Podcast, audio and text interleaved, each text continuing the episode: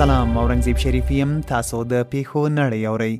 بي بي سي د ملګرو ملتونو سرمنشي انټوني ګوتریش وایي د افغانستان لپاره د بشري مرستو راټولولو کانفرنس کې هیوادونو د بشري مرستو په برخه کې ل یو میلیارډ ډالرو ډیرو مرستو ژمنه کړې ده الجزیره د امریکا د بندنیو چارو وزیر انټونی بلینکن د دوشنبه په ورځ کانګرس ته په وینا کې له افغانستانه د امریکایي سرتیرو د جنجالي وتلو مسؤل د دغه هیواد پخوانی ولسمشر ډانلډ ټرمپ وباله دویچه ویله روسیه پلان لري چې په نږدې راتلونکي کې افغانستان ته بشري مرستې واستوي رویټرز د دوشنبه په ورځ د امریکا ټکساس او لویزیانا ایالتونو سواحلو ته څیرمه د خطرناکو توپانونو او سیلابونو اټکل شوی دی بي بي سي په تیره یو لسیزه کې د لومړي ځل لپاره د اسرایل لومړی وزیر نفتالي بنټ د مصر په شرم الشیخ سیمه کې د دغه هیواد له ولسمشر عبدالفتاح السیسي سره لیده کاته کړې دي